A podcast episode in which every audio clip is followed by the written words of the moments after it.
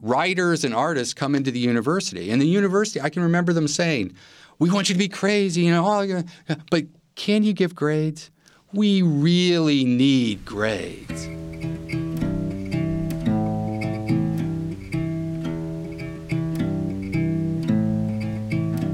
Michael Martone taught creative writing for 40 years. At first, he tried to teach his students to write better stories. By the time he retired in 2020, he'd spent decades challenging his students to write badly. This week on Interstates, Michael Martone and I talk about how the rise of MFA programs in creative writing shaped American fiction, why it's helpful for writing classrooms to avoid praise and blame, and grades, too, and what it means to be an Indiana writer. That's all coming up right after this.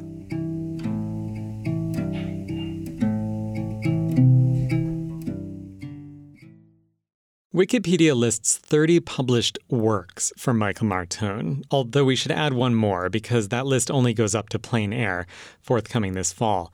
But that number is fuzzy for other reasons. We tend to think of writers' works, their oeuvre, as books of their own original writing.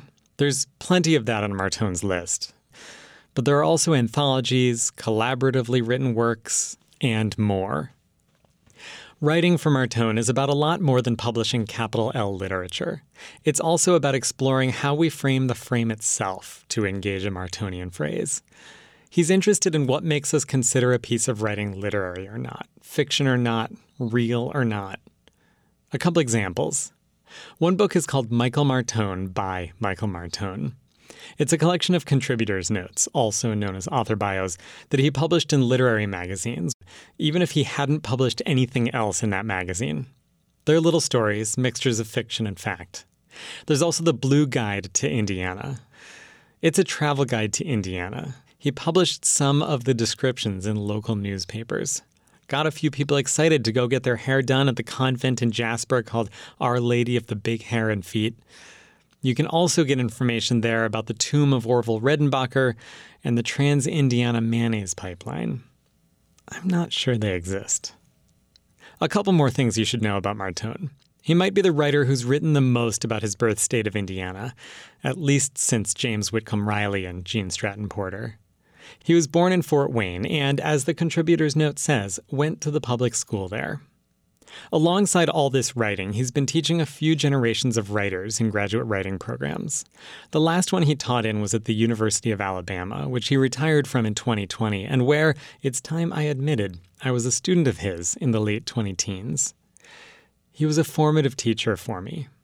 Maybe you've heard of him, maybe you haven't. He's fairly well known in the writing world, and, as far as I can tell, unfairly unknown outside of it.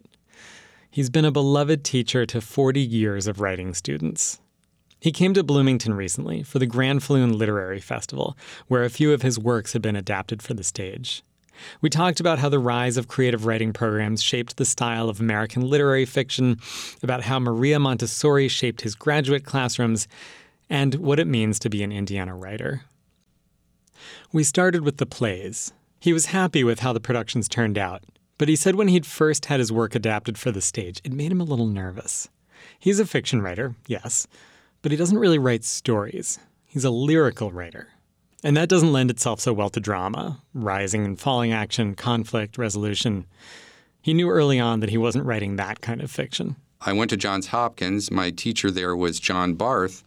And in one conference, after I had written one of these collage pieces made up of little sort of voices from all over, he said, you know, Michael, and he was speaking very technically, you don't write stories. And I said, I know that, Jack. He said, but that's okay. What we'll call them is not stories, but fictions. You write short fictions, not short stories. In your desire to be a writer, was that ever a dilemma for you, especially sort of like trying to figure out, I'm writing fiction, but I'm not really writing stories?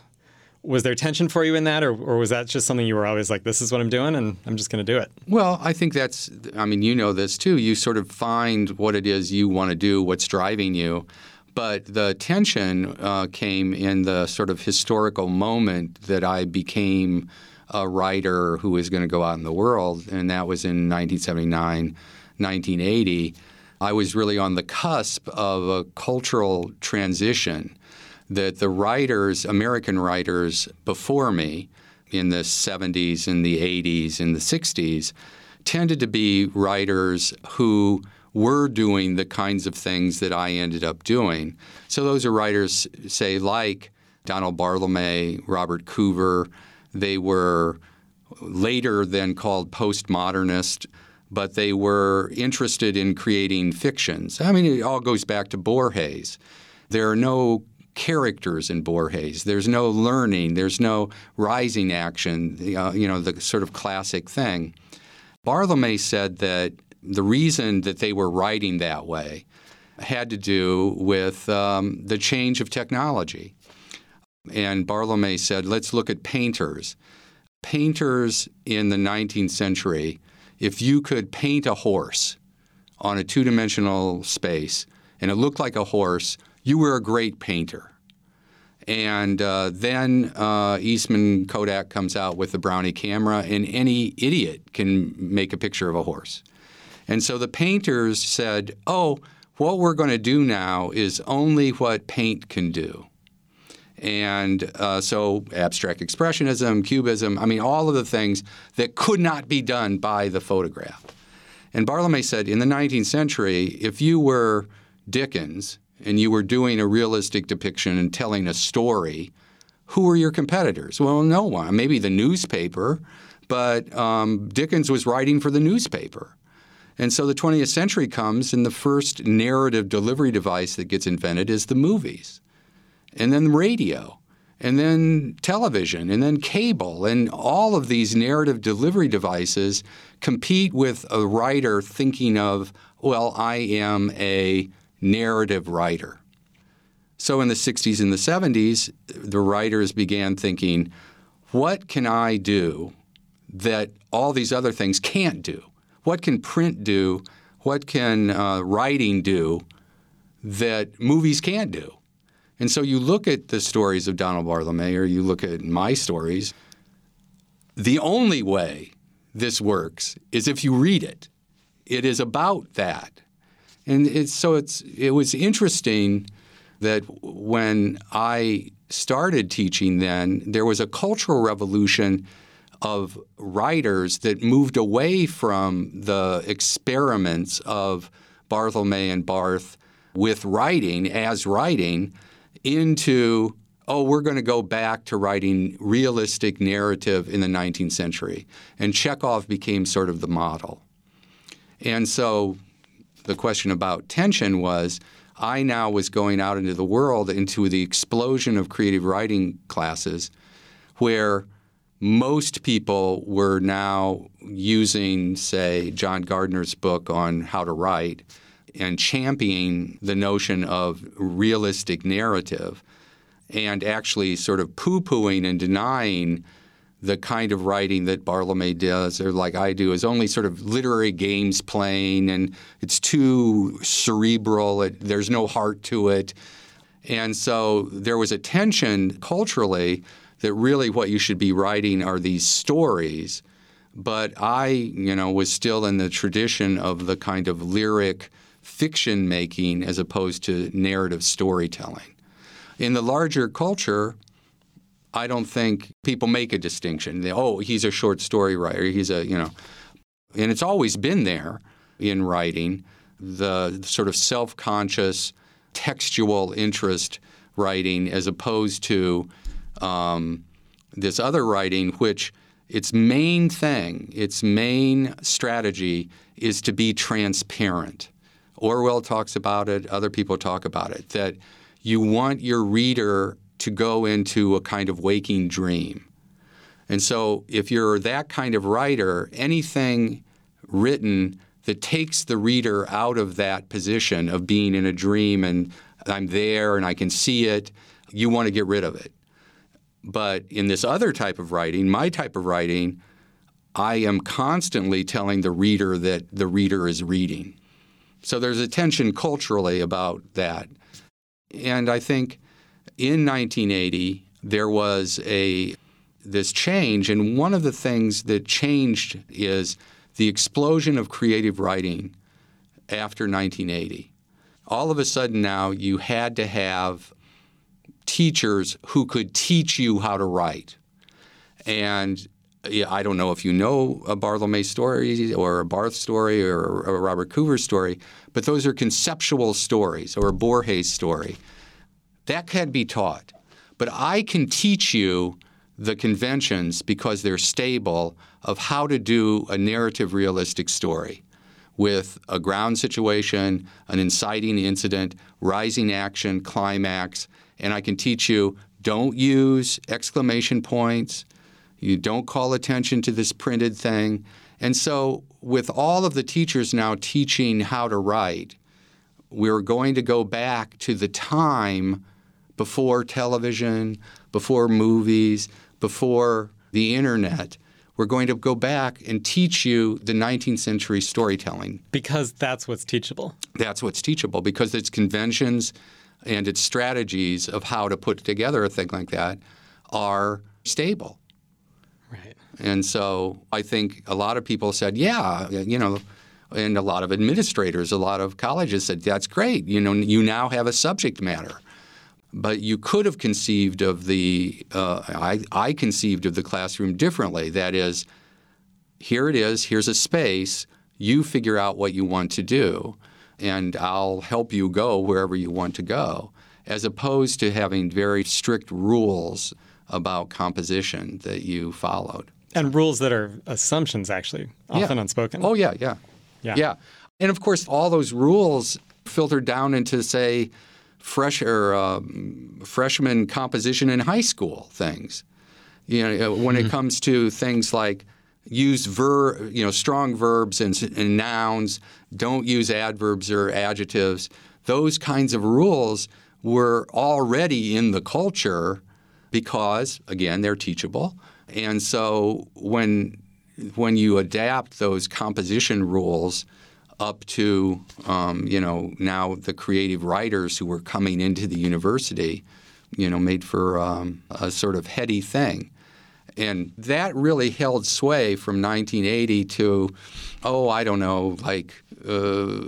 90s, 15 years. Most creative writing programs privileged narrative realism. And most of the literary fiction that was being published was narrative realism. But two things happened in the 90s or so. One was the writer Kelly Link. Kelly Link was not in the university, and she began, and there were other people too around her at that time, she began writing non-realistic storytelling, non-realistic narrative, that is, fairy tales, genre. All of a sudden that was happening. And on the other side, in my side, which was non-narrative realism, a magazine began called McSweeney's. And McSweeney's also was outside of the university. And both of those things became incredibly popular and gave the culture an alternative to what one should aspire to. Plus, it was addressing students that now were coming out of homes that had always had the computer. And so part of what you're saying is that there have been stylistic changes as a result.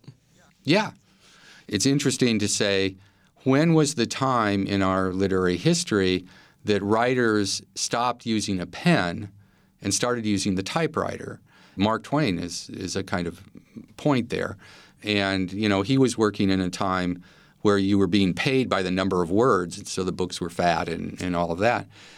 And famously, Hemingway, Hemingway's style supposedly was derived from another technology. Hemingway was in Europe using the telegraph to send stories back, and you wanted to use the fewest words in order to save money. So the technological connection of how writing is written actually influences the style. It isn't so much that Hemingway said, well, I'm going to do all this in all these brief things. He was forced to do that and create a style out of the technological way he was writing. Another good example, I think, is Gravity's Rainbow. He wrote that on a typewriter. I was writing on a typewriter. But by the time he got to Mason Dixon, you know, I was amazed by Gravity's Rainbow. How in the world, in all this knowledge, this encyclopedic knowledge, how did he do this? And then when he got to Mason Dixon, I was on a computer. He was on a computer. And like, oh, I want to know whether or not tinsel is in the forest. I just, you know, open a tab. And it transformed the writing even of a writer like Thomas Pynchon. I wrote my undergraduate thesis on infinite jest. I got kind of obsessed with David Foster Wallace for a while. And one of the reasons that I was so interested in him at the time was that I had also been reading some of these writers that you're talking about as well, Pynchon especially, yeah, and DeLillo. And yeah, I had felt like they were it felt so heady and intellectual, kind of like these games that you were talking about, yeah, earlier on. Yeah. And one of the things that I at least found in David Foster Wallace was also the heart piece. Right. You know, the desire to work through feelings and to think about, like, human experience in a way that's not just like an interest in the text. Right. And trying to bring those two things. I kind of argued in my thesis that he, yeah, was doing, yeah, an interesting job of bringing those two, yeah, things together. So I'm curious how you also, you're interested in textuality. Yeah. You know, I feel like you're also interested in feeling as well. And definitely. You're writing. Totally. And that, for me, was the interesting question. If the attack is that this is cold, textual, and heartless, and too brainy. In fact, Raymond Carver, in the one essay he wrote about writing fiction, he said, no more tricks. No more tricks. And, of course, he's got the biggest trick of all. So Barth had an interesting response as far as if the attack is going to be that you are non-emotional, that you're too brainy, too intellectual, too trickery. He said, okay, wait a minute. He said, one of the most emotional, realistic depictions in all of literature is when Priam in the Iliad goes to Achilles, and they even did it in the movie with Brad Pitt, goes to Achilles on his knees and begs Achilles for the body of Hector, his son, back. Everyone agreed. Incredibly emotional. It's done realistically. You forget that you're there. You're in the dream. He's very emotional. He said, but there's another thing that we can think about. In the Aeneid, Aeneas, the other son of Priam, has escaped Troy, and they're going to eventually go to Rome, but they end up in Carthage. And at Carthage, he leaves Priam, you know, instead of carrying him on his back, he leaves Priam back on the shore. And he goes inland, and they're building a temple. And in the pediment of the temple, they're putting up the statues. And the scene they're using is Priam on his knees, begging from Achilles the body of Hector back from being dragged around the city. And Aeneas falls on his knees.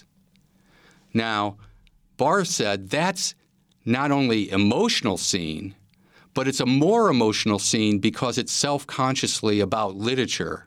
And so he would argue that you're bringing various kinds of synthetic emotions or creating various kinds of synthetic emotions, not only the actual emotion of Priam begging his Hector's body back, but the reading of that scene. So that was his argument for this. And I think that was what David was doing and what I was trying to do, is in some ways admitting that the emotion of writing and the emotion of reading is a valid emotion as opposed to just the actual emotion of, say, a fist fight or of an argument. You know, in recreating a real sort of conflict and emotion creates a synthetic reaction that if you double it or triple it, it actually is a different kind of emotion that you can get to the heart through the head, not just through the gut. But again, narrative realism and that style of writing emphasizes sensory detail. Try to get the senses involved. And we don't trust the brain. Don't tell, show. But the real trick, I think, and I think that's what David was doing and what I was trying to do, is to tell and show. If you're just tuning in, you're probably listening to the radio, not the podcast. This is Interstates from WFIU, and we're talking with writer Michael Martone. Martone lives in Alabama, but he's from Fort Wayne, and the bulk of his fiction is based in Indiana. It's time for a break. When we come back, we talk about how his approach to teaching changed over his 40-year career. Stick around.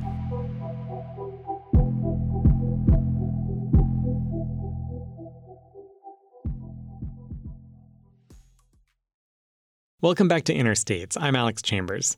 We're talking this week with Michael Martone. He's a Hoosier, a writer. In 2020, he retired from a long teaching career that included me as his student. Let's get back to it. So thinking about teaching, you've been teaching for, 40 years. 40 years. I taught. Wow. Yeah. I imagine you got clearer about what you were trying to do as a teacher over the years.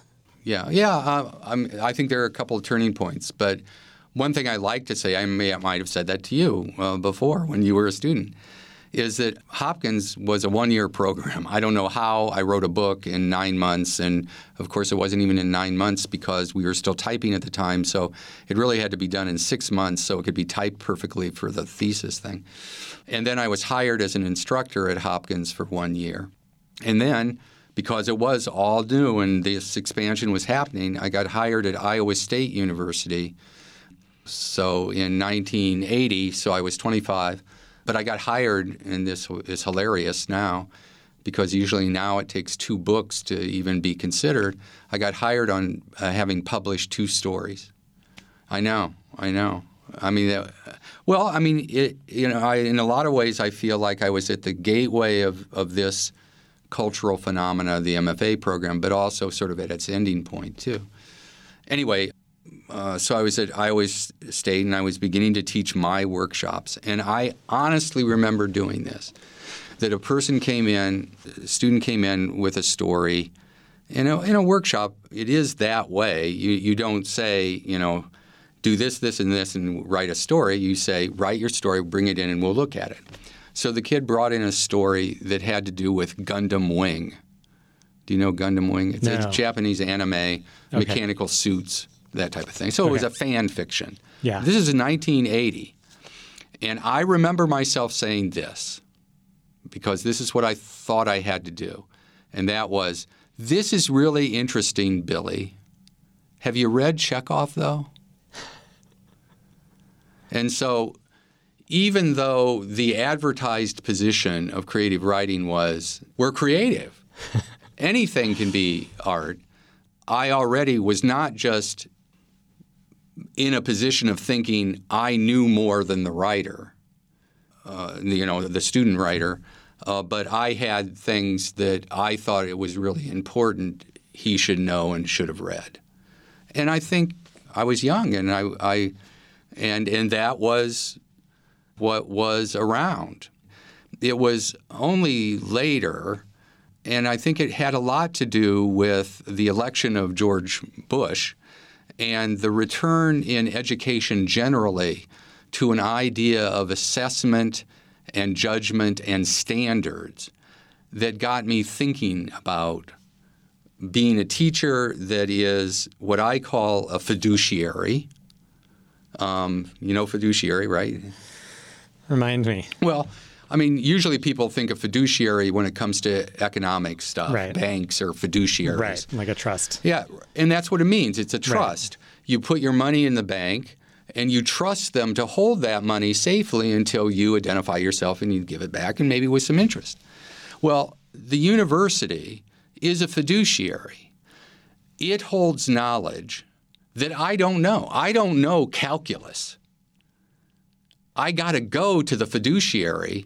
And this is why college education sort of makes sense, right? You go to the fiduciary, you sit in a lecture hall, the fiduciary, the person who has the knowledge, lectures and transfers that knowledge to me, and that knowledge transfer can be examined, how well that was transferred.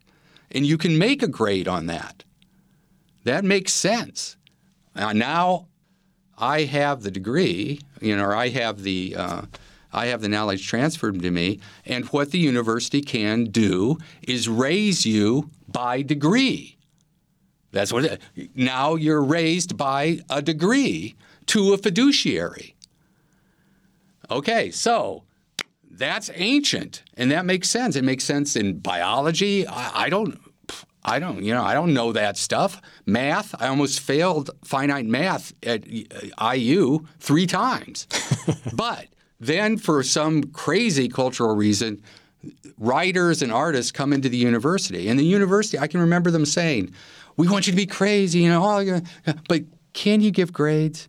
We really need grades. There is just an institutional, and it's ancient and it's important, disciplines, hierarchies, all of that operates in the institution. And all of a sudden, you're an artist in the institution. And what I came to realize is I know nothing that is going to help a writer become the writer they want to be. There's nothing I know that I can give you or that I gave you that will make you the writer that you are. What I needed to do was provide a kind of space, a protected space, for you to do that and for me to be available to you in any way I could. So with the onset of the return of education back to standards and all of that during the Bush administration, what I became really interested in was a kind of alternative, and not just in university, but an alternative of education that comes out of Montessori. And the whole idea of the Montessori classroom, the huge difference, right? In a fiduciary model, the professor stands at the front of the class and the desks are like this. In the Montessori model, the classroom is arranged with various areas of stuff, of play. And Montessori famously said, a child's play is his work. And so over here is a kitchen. Here's a library. There's a sandbox with manipulatives. Here's a dress-up place. And I did this with my undergraduate students. A Montessori teacher will meet the child at the door and say, Bobby, what would you like to do today? And Bobby said, well, I think I'll be in the kitchen today. Oh, great. I got some new grapefruit. You go in there. The assistant will help you, cut it open. We'll talk about it later. And you can then maybe introduce math concepts, whatever. But the whole thing is that the child leads the exploration, and the teacher helps in that exploration. A lot of universities said, oh, yes, we're student-driven, but not really. So it was at that time that I began thinking about that, and especially the interesting phenomena that I saw in those early years of students who have gone out of their way to apply to schools, and they've been writing their entire lives, and they think they're going to find the community, and then they get to the university and they can't write. I told you it took me just 6 months to write a book, but I had a 4-year program, and I had students who took all 4 years and maybe couldn't even do their thesis yet. They were completely frozen. And they were frozen by this notion that there was a right way of doing a story and a wrong way. And now that they were in, even though it didn't seem to be, they just were so conscious of it being a competition and being that we were no longer a creative writing class, but a critical writing class. I mean, that's why I said, what is it that is causing my writers not to write? And one thing I did is I stopped calling them students, and they were writers. What is causing these writers who love to write, but now they don't love to write? At the time, too, there was a thing called the Pizza Hut reading program. Yes. Were you in that Pizza Hut reading room? No, but I know the reference because of Alfie Kohn, who Alfie Kohn. I was reading Alfie Kohn. Right. Mm-hmm. And yeah, that anecdote actually happened to my son too, who really knew how to read. He loved to read. He got into second grade. We're going to put him in the Pizza. And we said, no, we don't want him in that. He said, oh, no, he'll love it. You know, he'll read far more, you know. And no. And just so people know who are, if you're not familiar with the Pizza Hut program, yeah. It's a situation where kids are supposedly motivated to read by getting pizza at the end of having read a certain number of books or pages or whatever, right? Yeah, and then you got a point, and then the point led to pizzas. Right. And, you know, the kid will love the pizza. And we said, no, that's not going to happen. And so Kohn says, and it actually happened to our kid, is that all of a sudden reading became very difficult because adults had told him that what you should aspire to is the pizza as opposed to the book, which earlier had been the pizza. He read the book because it was the reward. And so the pedestrian notion of education, of sticks and carrots, to get a kid to do what you want is not looking at the kid saying, what is the kid wanting to do and helping him to do that? And I think so. Also, so many people who end up in MFA programs, I would think, are probably people who were like me, who were very good in school and very good at getting good grades and doing the things that the teachers wanted us to do. Yes. And so we came with this sense that, oh, now I'm going to learn to be a writer and I'm going to be taught the skills that it takes to be a writer. Yeah.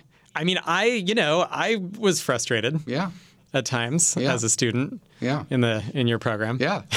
No, exactly. I mean, but it's the same thing as the pizza, that all of a sudden these writers who had written journals and stories and all of that are now in a situation where it's like, well, what I should really, on the basic level, desire is an A. What I should really desire is publication. What I should really desire is publication in, you know, not only publication, but publication in this specific magazine as opposed to this magazine. Yeah. And one way to know that I'm on the way there is to get the teacher of the workshop, the credentialed teacher of the workshop, to say, your story is doing well. Your story is good. Yeah, that's right. And so what happens is people don't write because it's all either it has to be great or it's nothing. Yeah. And so at the same time I was reading Kohn and Montessori, I was also interested in William Stafford and Stafford's ideas of the workshop.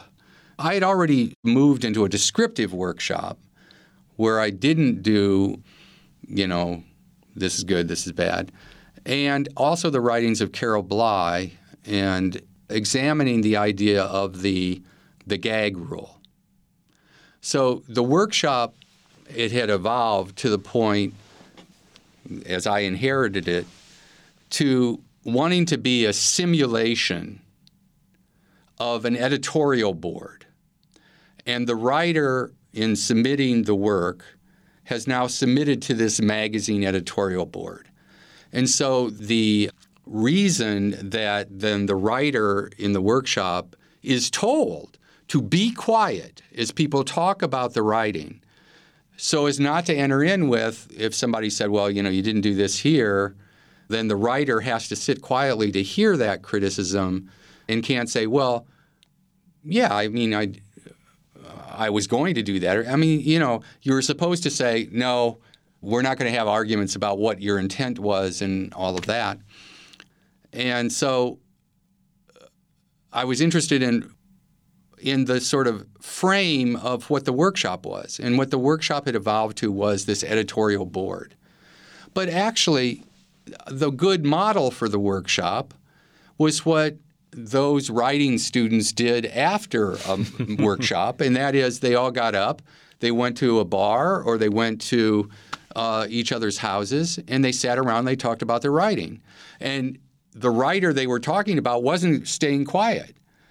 The writer would say, there's this point where I'm trying to get this person from this room into this other room.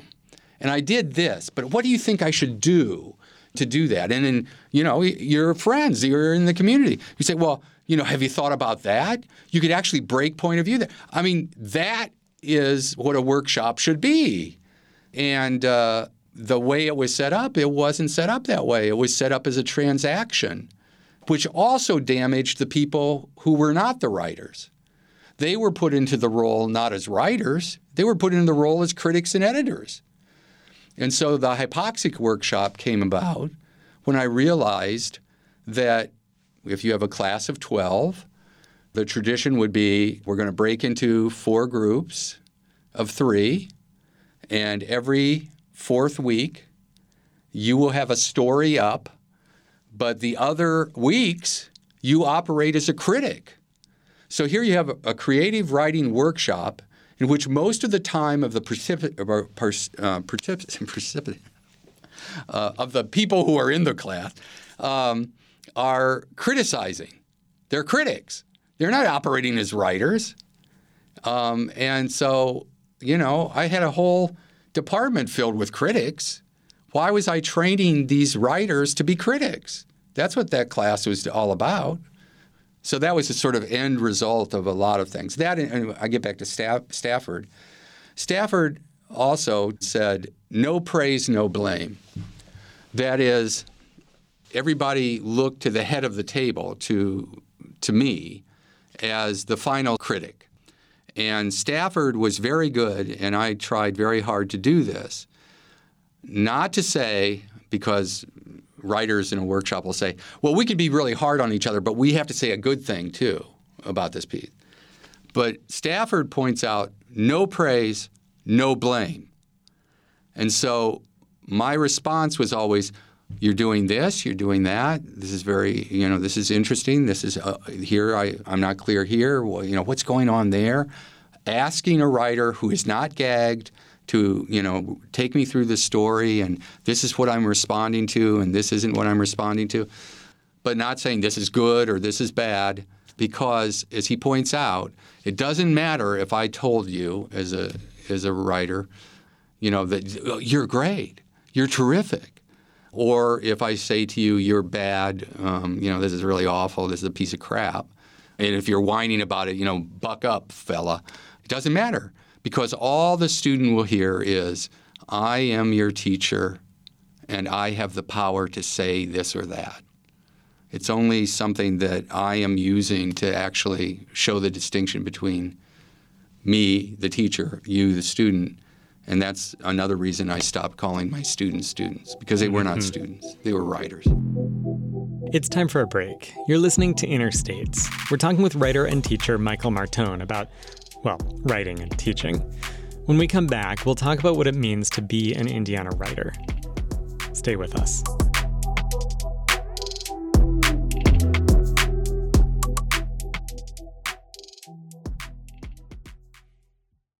Welcome back to Interstates. I'm Alex Chambers. We're talking this week with writer Michael Martone.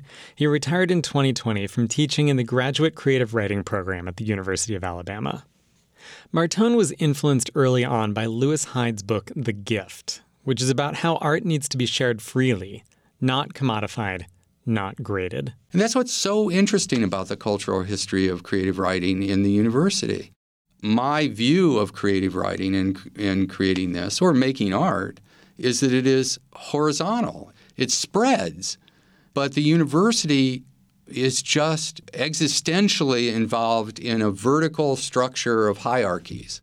In my undergraduate class, they would walk in the door, or, you know, I would be at the door welcoming them to the classroom on the first day, and I'd say, you know, first thing I'd say to them is, you all get A's. There's nothing you can do in this class. It's an elective class. You've elected to come here to this writing class. You all get A's. There's nothing you can do that will make me change that grade. You can sleep through the class. You can, you know, not show up. And I said, so this maybe is a very easy class, but here's the hard part of it. I said, really, perhaps the only thing you've learned in the 12 years of your school experience, you've been sitting in the classroom forever, is to come into a classroom and as quickly as possible figure out what I want. So you can get what you want, which is the A. And the hard part of this class is I don't want anything. No skin off my nose. I mean, I still get paid. I might get a little buzz from the dean that you're giving too many A's out, but I don't care, because I'm not interested in educating you that way.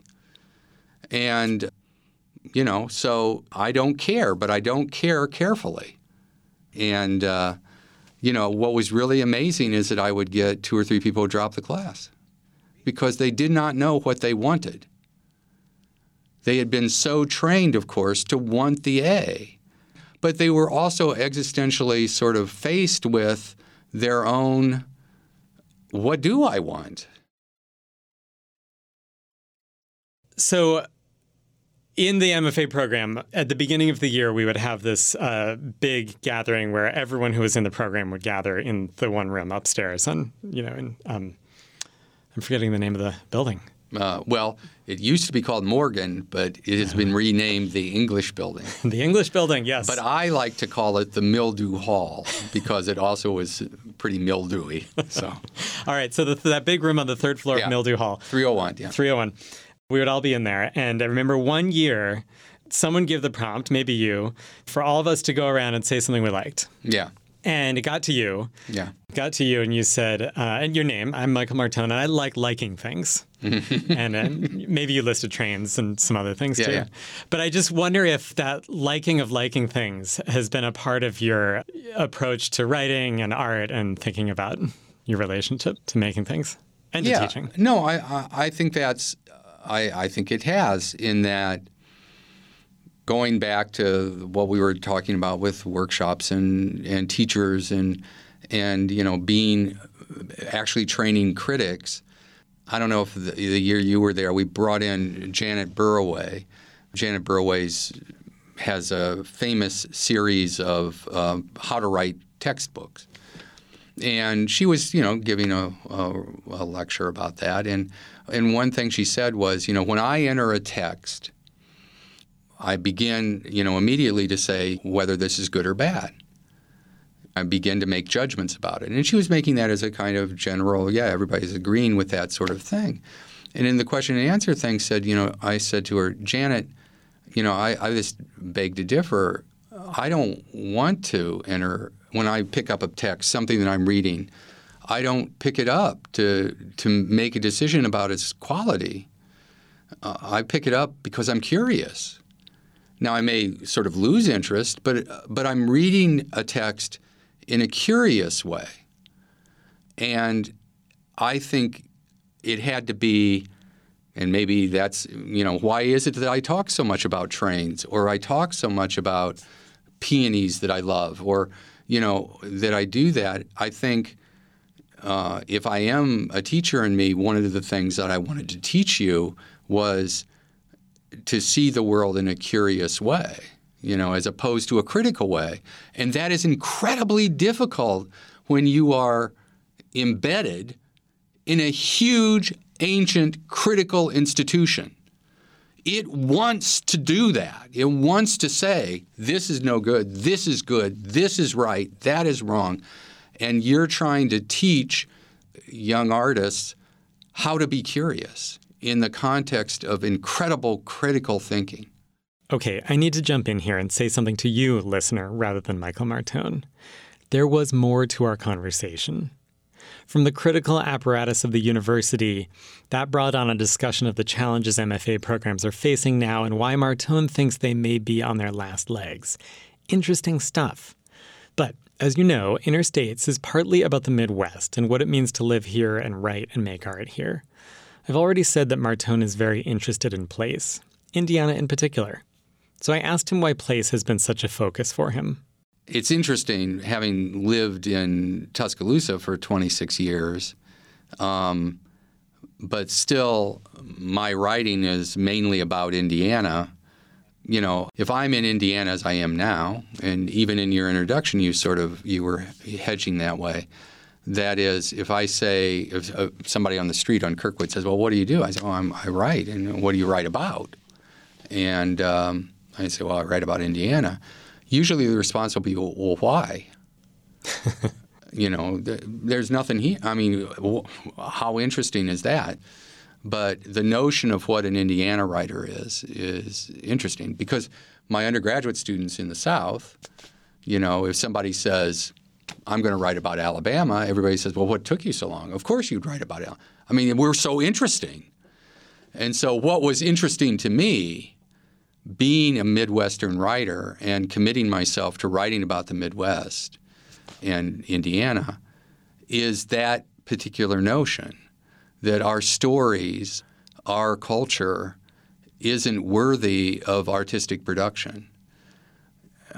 I mean, that choice of writing about Indiana actually probably hurt me when it came to, say, reviews by the New Yorker. You know, I mean, because regionalism or writing about a particular region without also making gestures to a sort of larger modernist idea of a kind of world literature, maybe if I made certain other decisions, I'd be more better known, as you were saying, that I'm known in the writing world but not maybe out of it. Or if I wrote realistic narrative and that could be made into a movie, then all right. But the funny thing is, I've been on panels with other Indiana writers and they complain, well, we don't get reviewed, you know, by the New York Times or all that. And I said, I don't care if the New York Times reviews me or not. I really want the Indianapolis Star to review me. Not only that, I want people in Indianapolis to read me. But the interesting thing is, of course, probably people who've read me are more outside of the state of Indiana than in the state of Indiana. So I think it's disingenuous to sort of say, oh, you know, the larger culture in the world doesn't care about us Indiana writers. I'm fine with that. I think it's sad that Indiana writers don't care about, or Indiana readers don't care about Indiana writers. That we have to work hard to even do that. Or we wait until someone like Vonnegut is recognized by the cultural centers of the world to say, oh, now he's worth reading. But that we have our own particular stories to tell each other. South doesn't have that problem. No. The South, they don't care. They are all into their culture. It's great to hear you talk about that, actually. I'm glad we got there, because I've been thinking about that with this show, too. Yeah. Of wanting to do a show that really is about Indiana and the Midwest. Mm-hmm. And not always talking about Indiana and the Midwest explicitly, but that lives here and mm-hmm. is based here and it doesn't necessarily need to mm-hmm. speak more broadly or speak yeah. to, you know, I mean, about the place. Yeah, no, you know, that's what that's the interesting puzzle to me, my entire writing life. I guess this also goes back to John Barth as well, who is a Maryland writer. And he uses Maryland a lot. I mean, what I learned from him a lot was about writing about place, though, you know, a lot of people know him more for his experimentations and his other things. But he is a regional writer. But it was interesting that I was there at the same time that Michener was there doing his book Chesapeake, and Barth was writing about Maryland. And so it was very instructive because Michener would use things like, you know, crab cakes and duck decoys and, you know, all the sort of received notions of what a place is. Mm-hmm. And Barth was very good at finding its real uniqueness, not the things that were in the airport souvenir shop. And so it's always interesting to me to try to find in Indiana what I think is the real, or the Midwest, what are sort of the real sort of unspoken, invisible things, as opposed to this saying, well, you know, here they are sitting at the kitchen table eating sugar cream pie and watching a basketball game and, you know, there's corn out in the field.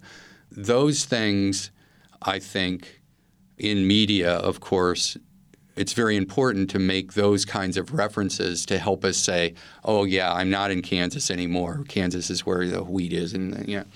But if you're going to really write about a place, what is it that has really shaped something that is so Indiana that it isn't even recognizable? It's the water of Indiana and you're the fish in it. Right. You know, and how is it that you can get to that?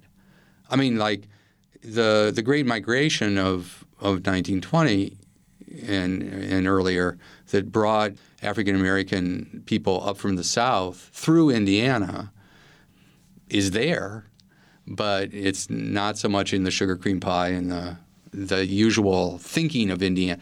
We talk about crossroads, but we don't really examine that which I think is uniquely Indiana, this cross mixture of things. Instead, we again sort of want to hold into a kind of early 1900 time that Indiana, that never was, but we want to believe. So. Right.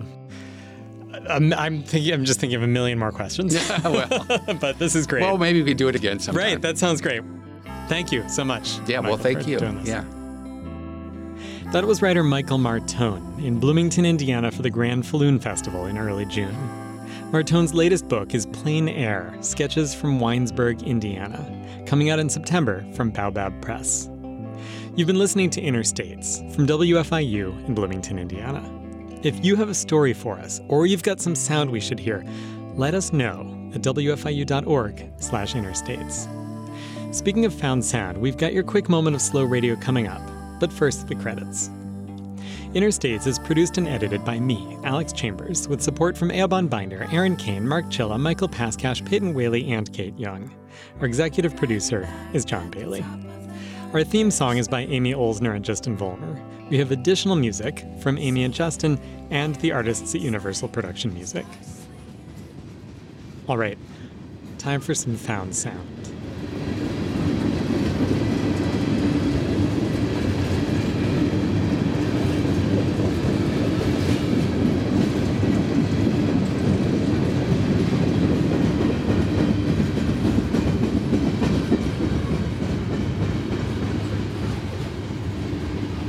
That was part of a very long train crossing a road in Auburn, Indiana, just north of Fort Wayne. Until next week, I'm Alex Chambers. Thanks for listening.